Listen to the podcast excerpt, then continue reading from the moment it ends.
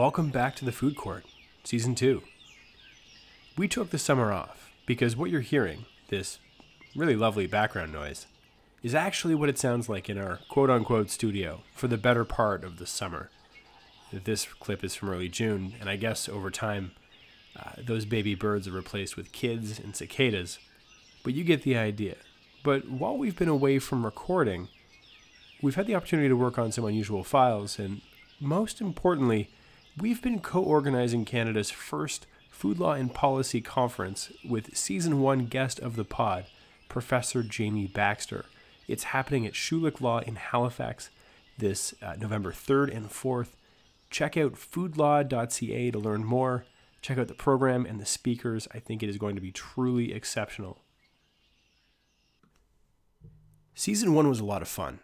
The podcast won an award, it made some top 10 lists, and was mentioned a couple times in the Globe and Mail and other news outlets. I was thrilled. Season two can be tough. Last year, there were hardly any legal podcasts in Canada. Now I can think of a bunch. This podcast has two things it didn't a year ago a bunch of listeners and some expectations. Can we meet those expectations without having to cash in on your goodwill? It's known as the sophomore jinx, or the problem with most sequels. To use film as an example, for every Godfather Part 2, there are probably a million Weekend at Bernie's Part 2s and Speed 2 Cruise Controls is. But this presents a pretty fun challenge. How can we meet those expectations and keep listeners happy and tuned in? Or even do better? So, challenge accepted.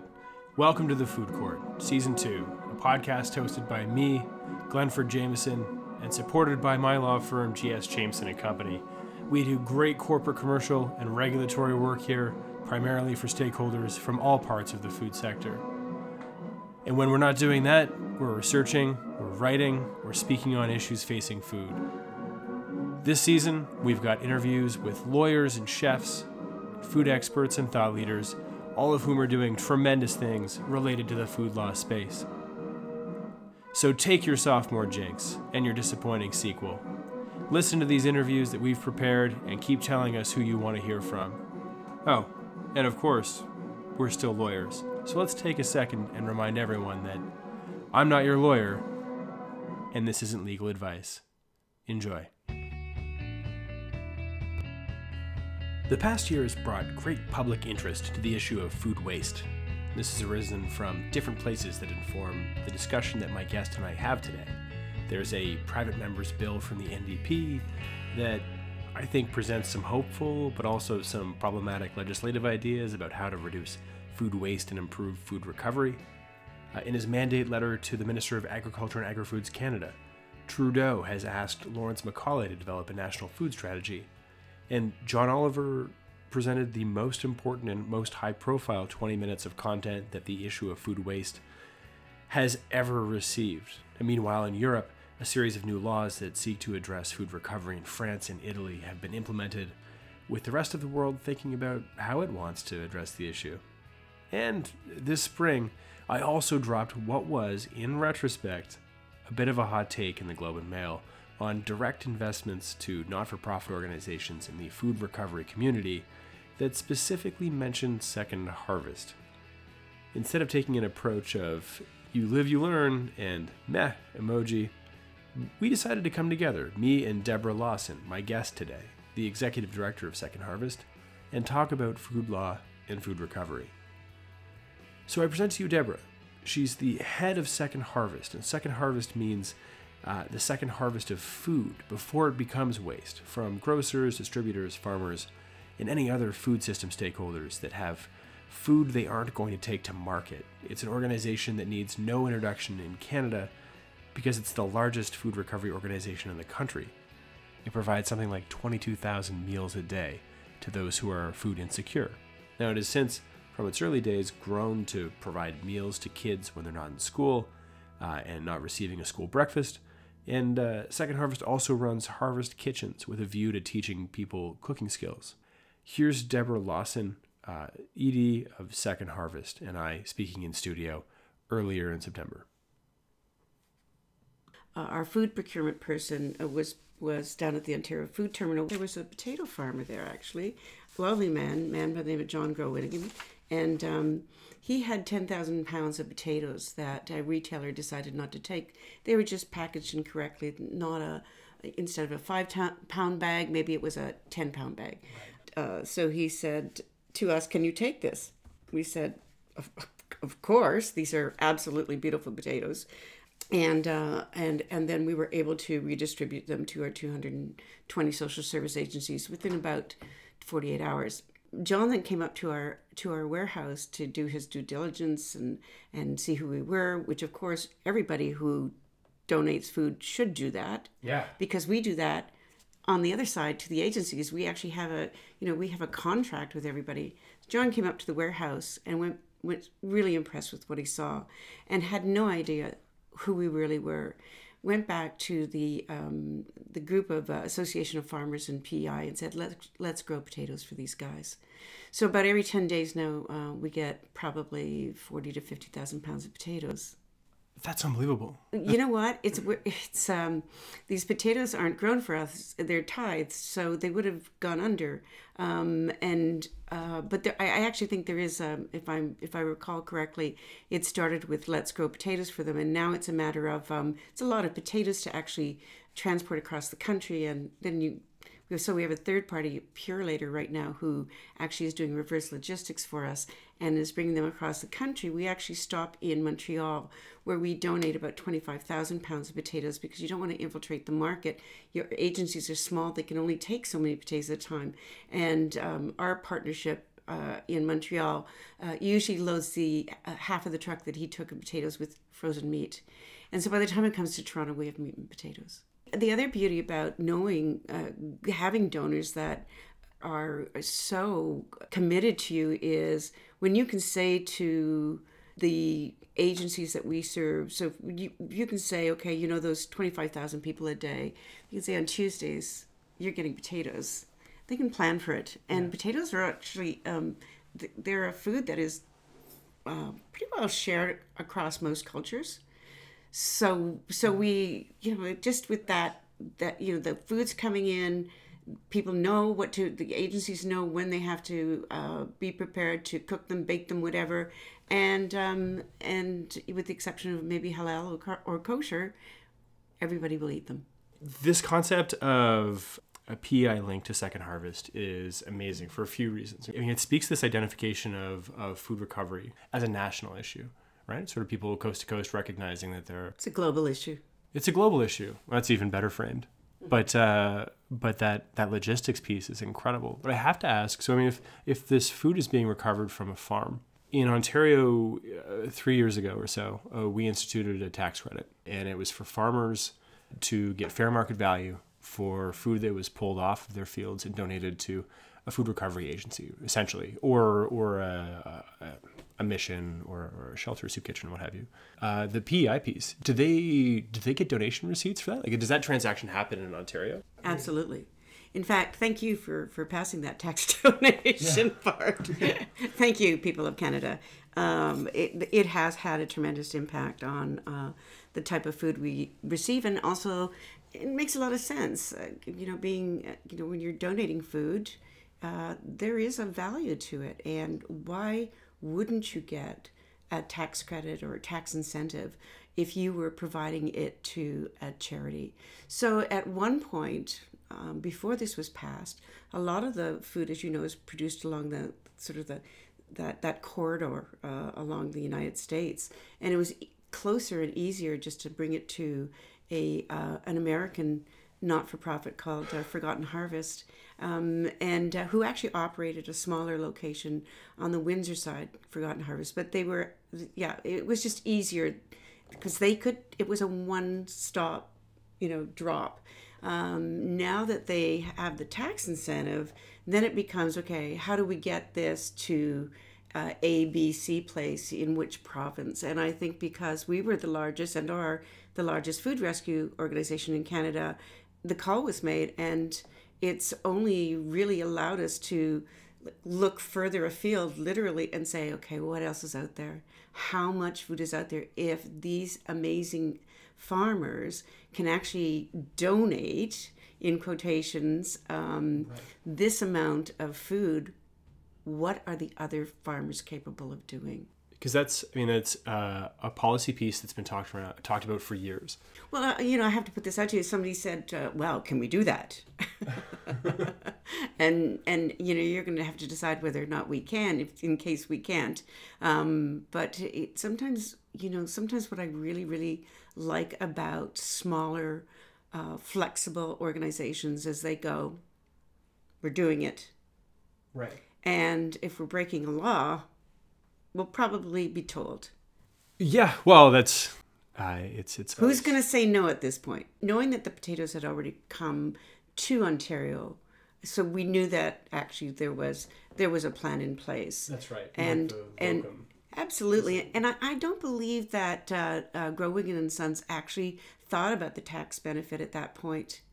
That was just that sort of happened afterwards. Oh, that's really interesting. That's you know what that is? That's called philanthropy. Well, and then all of a sudden that tax credit becomes um, becomes corporate social responsibility too, right? It's like Absolutely. here's we're rewarding you for being a strong uh, corporate citizen or or citizen of the, this country.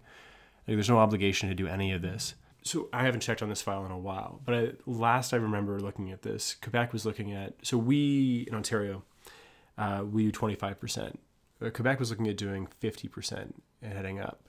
Are you watching? Are you sort of looking at what's happening I across wish Canada? Had time. um, and, and and I think fifty percent. Um, I hadn't heard that. I hadn't read it. So I mean, the journals you're reading are probably a little different than the journals I'm reading. They're probably far more intense. Um, I had not heard about the fifty percent, but I think you know, I, I, who am I to say what is the right percent? I don't know what the food is that they would be getting the 50% incentive or tax incentive on, it may be completely different than potatoes. You start thinking, okay, what is the incentive? Is it based on the true value of the food or is it based on poundage? Well, I mean, that fair market value piece is a huge problem, right? Because right. because you essentially would be standing at the warehouse door right. with a uh, donation receipt book saying, right. like, well, like these strawberries, we can salvage them. Well, actually, uh, we're we're really uh, we know how to use computers and we actually uh, we wouldn't be standing there with a receipt book giving them a tax donation. It actually comes in when it's quite it's like i'm showing my age. Yeah yeah you're showing yeah i don't know. I think you were trying to show mine. I think that we have a, a we have a, a database uh, you know a handheld flowfinity which allows us to know exactly what's coming in uh, under what category uh, the weights and uh, so we would also probably be able to uh, email a tax receipt pretty quickly through our accounting department. Of course.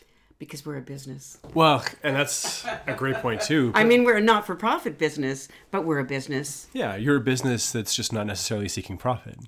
You know, we talk about having money in reserves, and it's always dangerous when a not-for-profit is not allowed to make money and so uh, but you must have a certain amount in your reserves. You must i mean what if something happened? And well not if something. Perfect example and um, you never know what you know so what is going to happen in the world that you think well how could this impact us?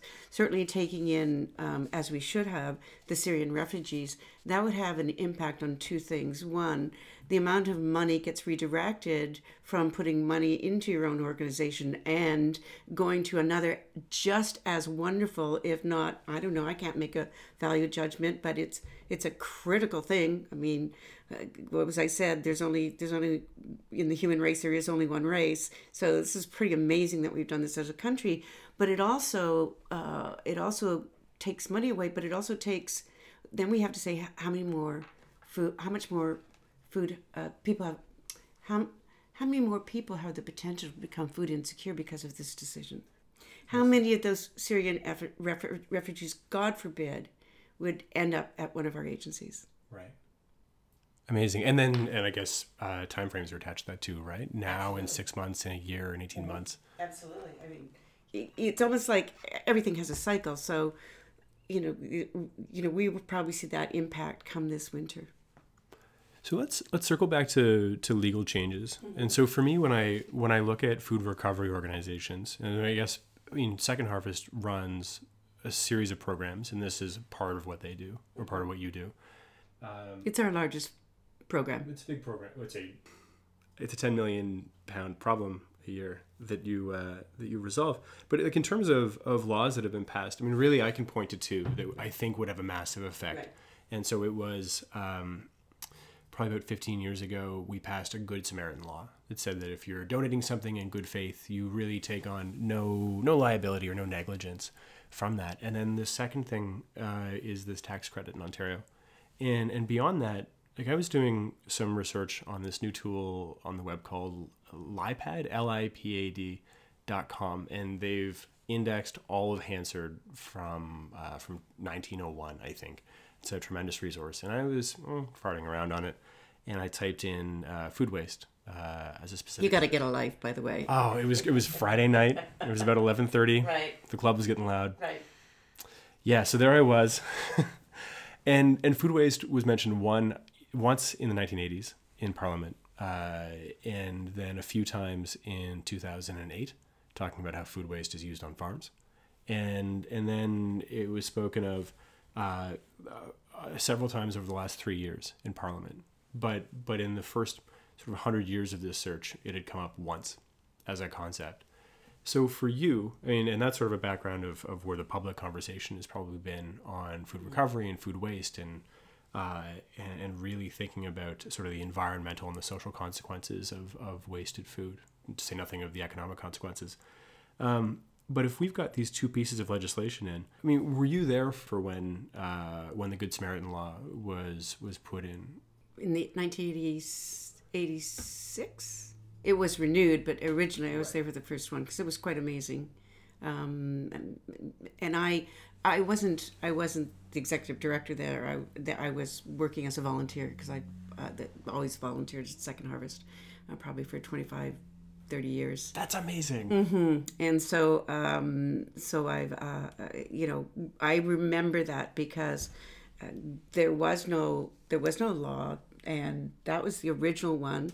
It was um, re- revamped. Um, um, I was going to say recycled in uh, two th- in the 2000s, uh, but that's of course it's a critical part of how we can do what we do.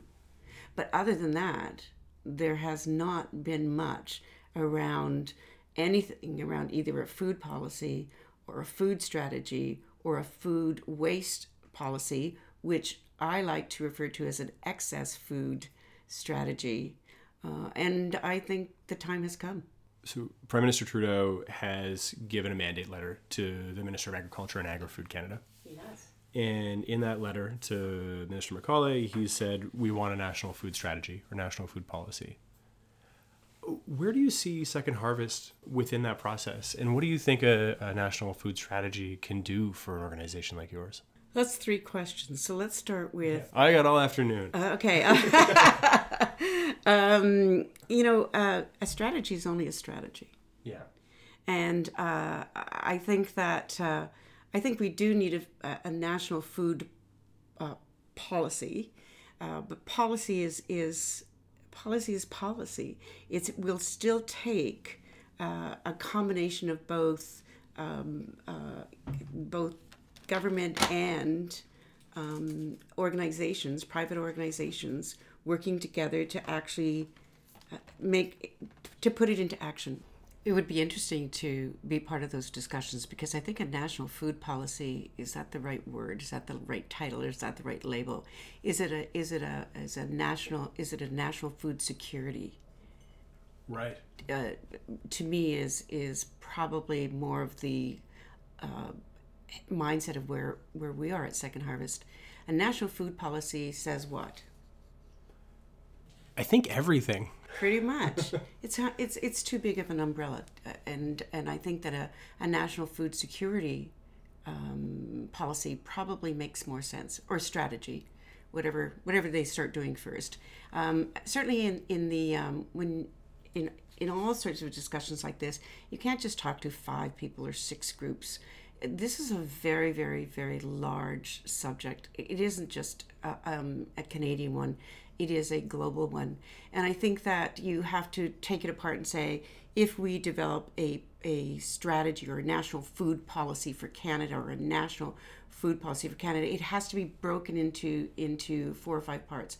And I know that one would be obviously that everybody has the right to nutrient dense food, period.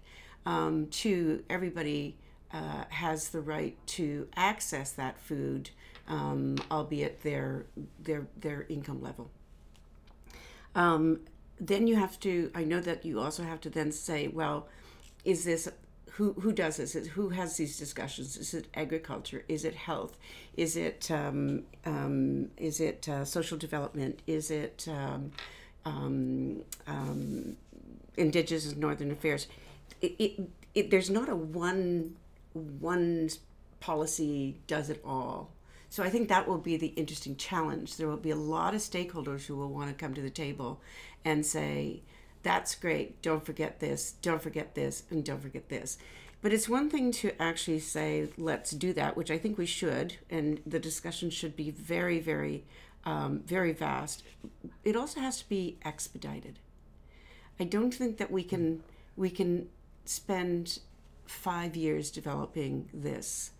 I think in parallel, if you look at groups that are already addressing the issues around food, uh, around food policy, food security, food insecurity, food rescue, food labeling. I think that I think that the discussion has to be happening at the same time as action is taking place, and it is. Uh, but I, I also what I'm also hearing is there's a lot of independent discussions going on, and that can be a dangerous thing. So I think we have, as we were discussing earlier, I think I think we have a fairly abundant um, regulations in place to ensure that the food we currently get gets to the, our table and gets there safely. So, but we need to we need to sort of take that and and broaden it out a bit and have regu- regulations about we ensure that food gets used.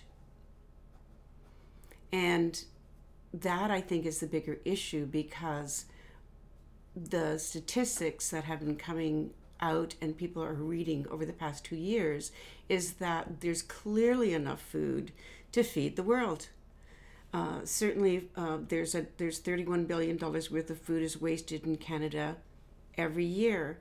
Those stats are already out there. So if the food exists, why would you let it go to waste? To me, I call that excess or surplus food. Right. And so I think that government is only one component of developing this strategy, and change needs to happen with businesses and consumers and the agricultural sector. Those are the stakeholders that need to come to the table. Because policy is great, but what policy is supposed to do and it's sometimes very challenging, is it's supposed to influence behavior. Right. And behavior, if you once you can change the behavior, then you'll start you'll start hearing and seeing things very differently. Right. So when you first were volunteering at Second Harvest, we brought in an act that was a, an, an act of public policy to make sure that no one's going to jail if they, in good faith, donate food. Right. And that encouraged donation, right? And changed behavior people weren't worried about being sued for that sort of thing. Or the Local Food Act uh, and encouraging farmers to donate food that they've grown to bring it into the soup kitchens uh, through a tax credit. It has increased the amount that, that you've received through farmers from as far away as PEI. But, but but I would also say that as for as much as you think that people know that, yeah, uh, more more organizations and more uh, certainly m- more people should know that there that this this act was was legislated. We're in the food industry, you and I. We know about it. Yeah, yeah. There's a there's quite a few hundred thousands more who could know about it. Well, and let's sing it. I mean, the most fascinating thing about the food waste discussion for me was after John Oliver did his uh, last week tonight piece, the 20 minute piece on food waste, and just like did the thing that I think we all do when we're having private meetings, which is like grab our hair and shake our heads and just say like, "What is? Why are we not?" What John Oliver did in that ten-minute rant was more than what governments have been able to do in five years. Yeah. Really grab the attention of of the public and say, "What in God's name are we doing?" You know, this is a really commonsensical thing there is so much food going to waste. Aren't we going to get it, people? I mean, we love him because he made it sound so funny, but for us, it was actually terrifying. But you know, we're still trying to talk about the difference between a national food policy or uh, or a national food security policy or, or, or whatever you want to call it, and also strategy. And I think that uh, policy can uh, mandate change; it can influence behavior, but a, a, good strategy in in the world we're talking about right now, which is taking excess, finding, locating excess food and, and redistributing it to people who are experiencing hunger. That's for me action. We have um, a strategy would be how do you connect food that you know is out there to the people who need it. That's strategy. So obviously they're talking to you because I can't imagine anyone who would know this answer better than you would. Today was probably uh, uh just a very coincidental day that that we actually started talking with the um, uh, the federal Ministry of Agriculture. It was a very exciting discussion, and uh, because it's not about this issue here uh, with with the federal Ministry of Agriculture is not about um, uh, poverty. This is not about solving poverty. It's about what do we do with the excess food. That's what it, that's what it's about. Do we either get the excess food while it's great and redistribute it, or does it become food waste? And so at that point you're you're saying you go from agriculture yeah to energy really you go what are the CO2 emissions that we're preventing from going into into into our our air so last year that was um, 5.1 million pounds of CO2 that would have been emitted so you now you start looking at it it's a very layered issue. Uh, you have food security, you have excess food, you have um, food waste, you have the environmental issue, you have, of course, over here you have the uh, po- uh, poverty advocates, you have uh, food banks, you have uh, uh, you have policy councils, you have National Zero Waste Council. There's a lot to consider when you're writing something called a policy. So how do you reconcile those voices? I mean, like this sounds like an unenviable task, right? But I mean, you're you're doing something that I think you know. I always say to people, start, just start. It, it, maybe it's not the right answer, but just start. What you're doing in in your case is you're having a conference, so awareness right away has to be the first thing. You have to make people aware of the issue at hand, and I would I would invite stakeholders who are specifically dealing with, um, you know, if you have a national food policy conference, you're going to get a thousand people. So then you're going to have to break it down, and all all have a, an equal weight at the table. Excess food weight and redistributing it through the value chain management to people experiencing hunger is not an hour out of that conference. Right. It's a day like everybody else's. And because it is it is not solving a poverty issue. It is addressing an immediate need and it also solves something while it's doing that. And that's the difference. Right. So have a conference, be loud, you always have to be loud when you want change. Wouldn't you agree? I love being loud. I love being loud. That's how we met. That's how we met. That's right. We met because you said something wrong. it wasn't wrong. It was just not a, an, an, informed uh, statement. Oh, see, I thought it was super informed, but it was poorly articulated. There, well, you know, and that and that and that is the beauty of words. But had you not uh, um, been so misinformed with your words, um, we would never have met.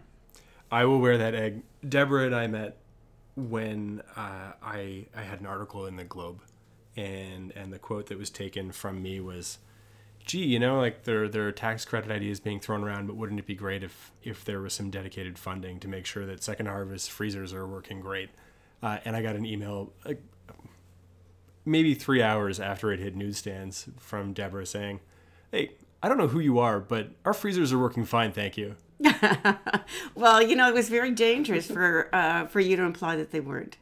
Right. Well, I mean, and you know what? I, I appreciate that now, but it's always challenging. Like when I uh, when I said that the concept, it was within the context of of having some some dedicated funding to ensure that organizations in food recovery had had capacity and, and had the ability to make long term planning decisions. And and that may not be an issue for for Second Harvest, which is beautiful if it isn't. But uh, but for other organizations, uh, it is a huge issue. We don't know. Um, I'm I'm all for investing in infrastructure. Yeah, and that's what you responded with, and then I right, sort of like meekly said, "Well, we should come and talk about this." yeah, I mean, I, I mean, I think that that is certainly a way that governments can help. And um, if you look at, um, uh, you know, there is, I think, actually a, a fairly large grant um, for social infrastructure. Uh, I, I I'd certainly like to be at that table. When you when you think about what it takes to run a business or the size of ours, uh, and we're at capacity in terms of how much food we can pick up, we're going to need a space. We're going to need we're going to need rocks and mortar. We're going to yeah. need something called overhead. This is analog, right? Yeah, this is this is this is uh, you know we need walls and um, you know we need uh, chairs for people to sit on because there's a wonderful campaign going on in the states for, about not-for-profits. And uh, there is a picture of a um, there's several individuals involved but the one that stuck with me was there was a, a truck driver um, I believe for um, one of the missions in the states. And and uh, they delivered a tremendous amount of food on a daily basis in in this particular city. And and the caption was i am overhead. And the reality is for our drivers to deliver the food we pay them. Yeah. I know. It sounds really bizarre doesn't it? And in order to create the uh, or you know the organization organ in order to bring in organizational effectiveness i run the place. I get paid. Yeah. um, i have a you know i have a director of uh, philanthropy. I have, you know, I have a director of programs who designs these amazing programs. They get paid, and it is all overhead, and everybody just wants to buy us a truck. Right. Someone needs to right. drive, service, fuel. Right. Right. That truck. So. I'm I'm 100% for uh, for supporting uh, Second Harvest and other organizations such as ourselves with with uh, with infrastructure, with the money for infrastructure, because then and only then will be will we be able to be sustainable. And I I I don't like to think this thought, but we have never received government funding, direct funding. We have had Trillium grants, which has been fantastic. Um, but at this point, with serving 225 agencies, we're saving each agency approximately $92,000 a year in food costs. So, as I said to one of my friends at City Hall, take us out of the equation. That's, That's what's on my shoulders. That's right. And the board's shoulders, and my employees' shoulders, the employees. Take us out of the equation. We've been doing this. We've been feeding 25,000 people a day um, on the generosity of, of philanthropists. The sector is getting better at explaining the actual impact of its work. For a long time, I think it was a balance sheet sort of response from. from Do you think they've got, they've become accustomed to it because not? Uh, I don't think because of the, the, the, the people are going hungry. No, I no. think they're becoming more aware of it because um, of the of the state of of the of climate change of of what's happening, um, of the methane gases that are being released, and so you look back at the food production industry. You look, you know, you look back at where it all starts and the amount of energy and time and water that it takes to make that dinner that's in front of you, uh, and then to throw it out is just absolutely, it's horrific um, so you've wasted there. I think there's a chart you can go on and input what you had for dinner, but I, I believe it takes 1,700 liters of, of water to make a hamburger. um, by the time you've you know fed the cow, raised the cow, farmer's time, um, get it to market, do uh, advertising, do packaging, make the hamburger, and go. I'm not hungry. That's tragedy. It's tragedy. So I think that that, that the that the social the, the reason why is this becomes so loud right now has a lot to do with our environment. Like what are the things that are causing our environment to so fundamentally change to and and this is certainly food waste is is is one of those huge issues.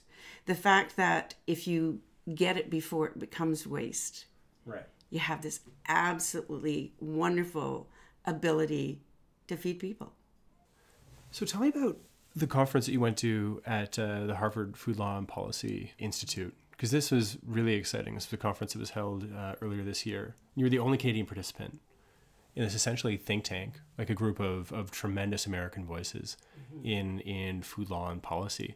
I, I tried to describe it to people what that meant as an organization to have been invited uh, to this think tank day before the actual conference, and um, it, it's so it's such a big thing. But then I realized um, as we were as we arrived, my colleague and I ar- arrived at this conference, and we got there. We realized they had invited us because what we had been doing had been seen as innovative for years.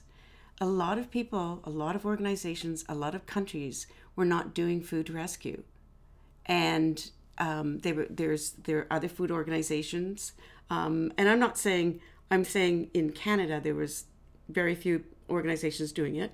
Um, we had your food banks, we had uh, we had missions, we had smaller church charities, but we didn't have anybody who was actually saying, "There's food out there, let's redistribute it."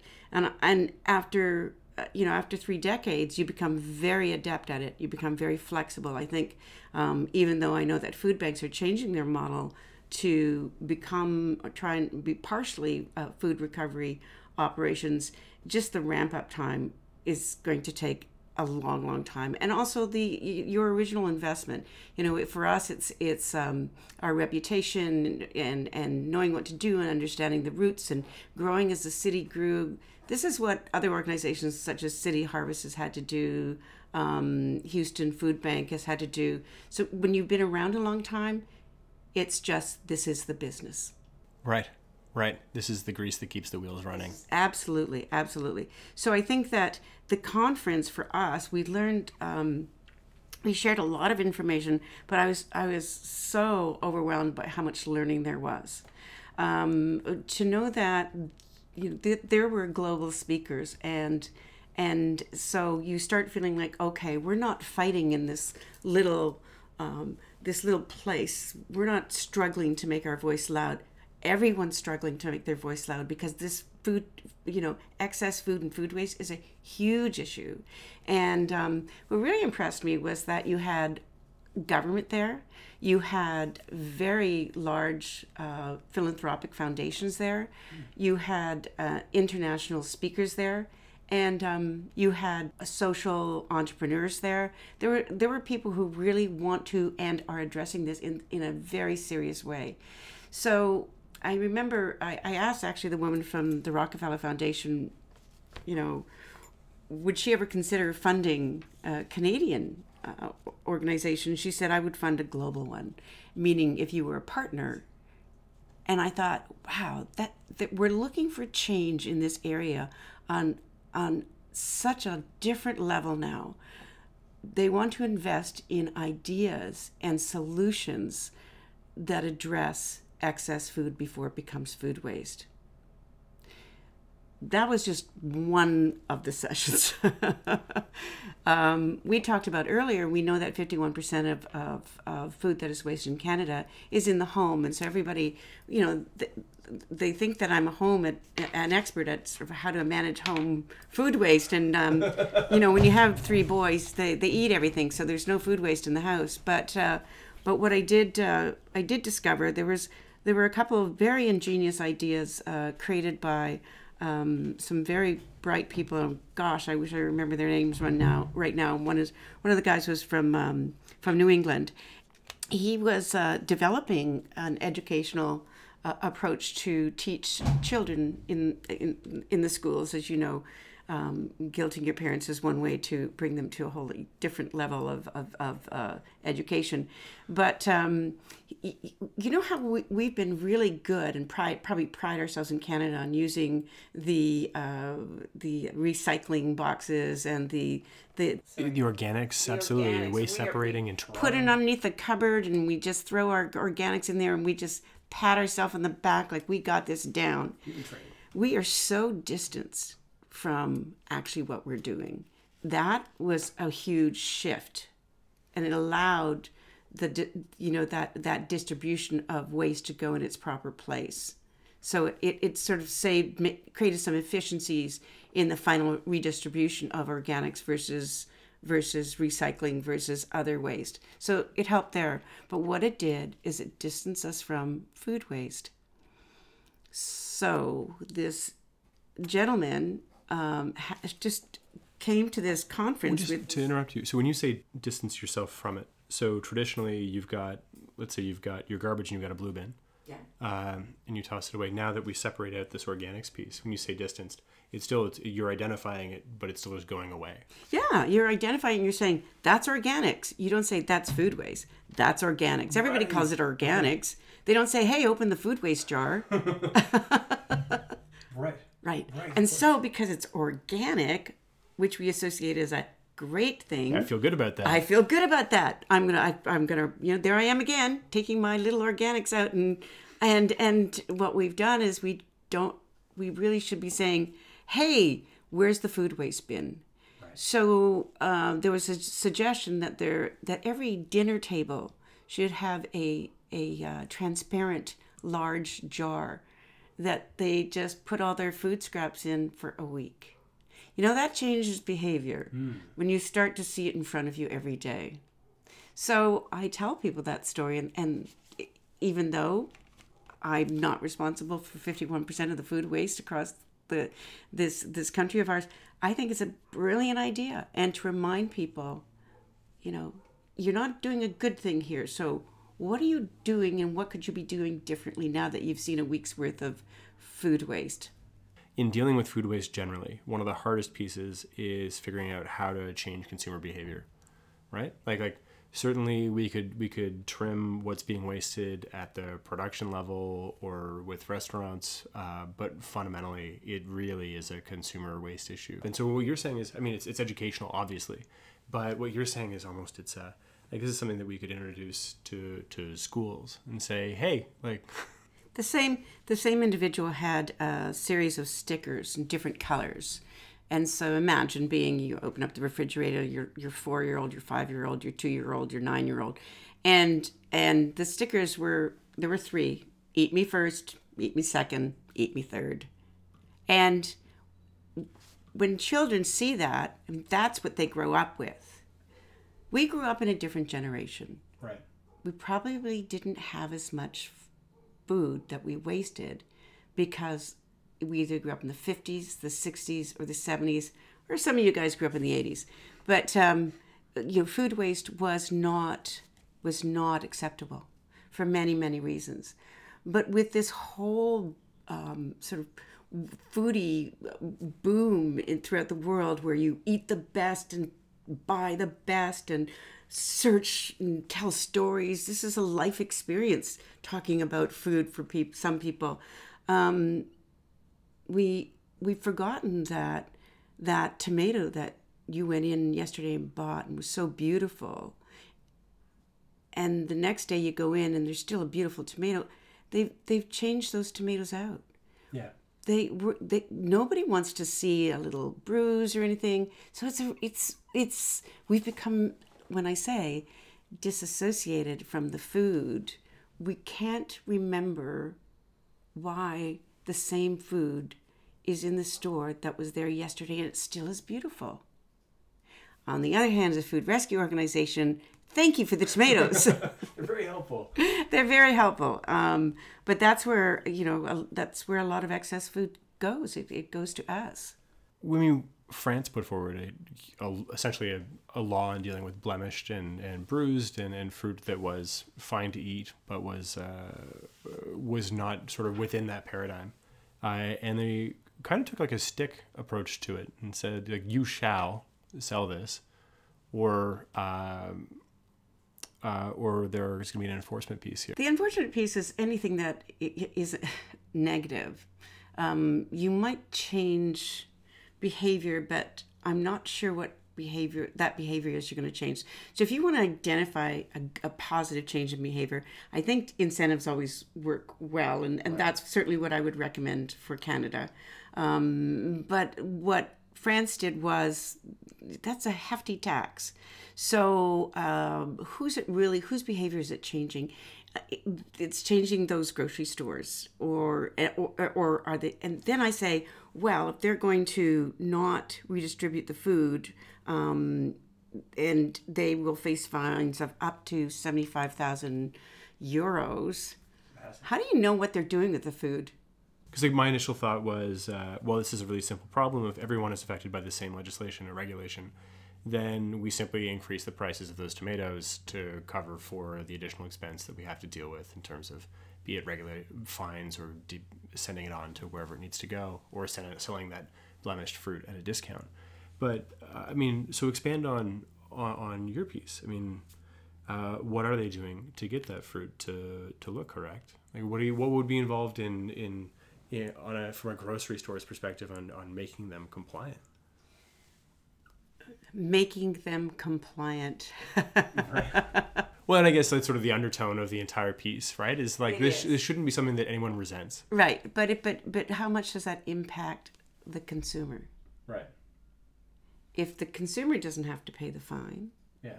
If the consumer is still going to um, to to buy that food, I'm not sure if it's it was the right solution. It apparently it's been effective, but you know, is it sustainable? I'm, I mean, I much prefer th- that the uh, the food waste law introduced in Italy um, really encouraged people. Uh, you can, you know, in in Italy, you can now take. I can't believe it. You can t- take doggy bags home from restaurants. Who would have thought in Italy, though, right? You know, so but but it's wonderful. Um, and and and farmers and super, supermarkets are encouraged to seek charities that require the food. And that's amazing. That that becomes part of a hey we're all in this together as opposed to taxing.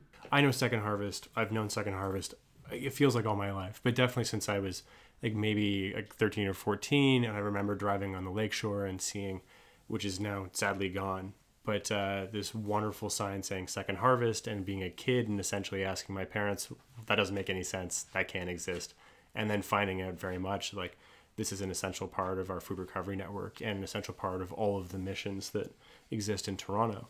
How can we help? I mean, so broadly speaking, obviously, Second Harvest is an amazing charity, and if you've got some cash lying around, this is always a wonderful thing to donate to.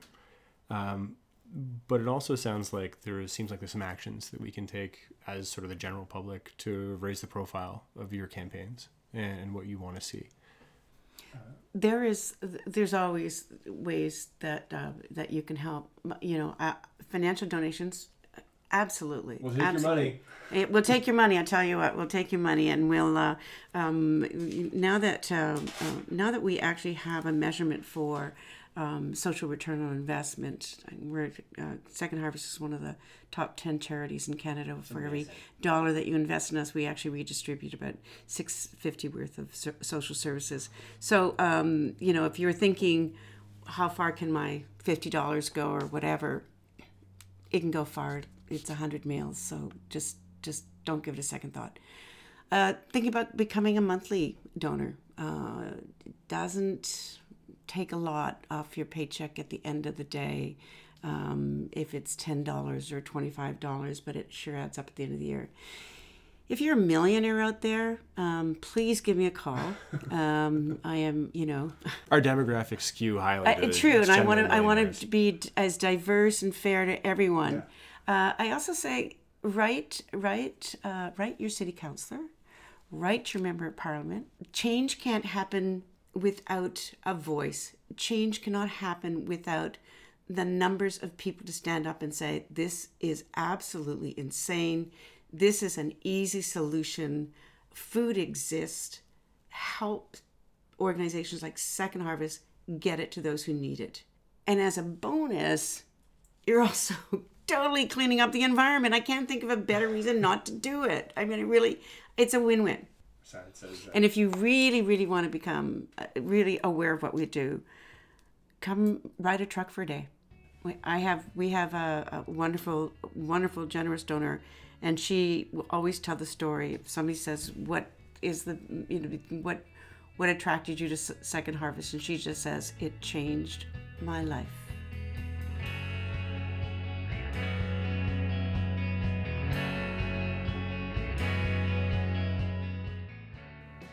Thanks to my guest, Debra Lawson of Second Harvest. Uh, the podcast will resume in late October, uh, featuring Dr. Catherine Ma from uh, Memorial University of Newfoundland and Labrador. It's going to be fantastic. Uh, until then, uh, please reach out via Twitter. Thanks as always to Shane McPherson for the great music.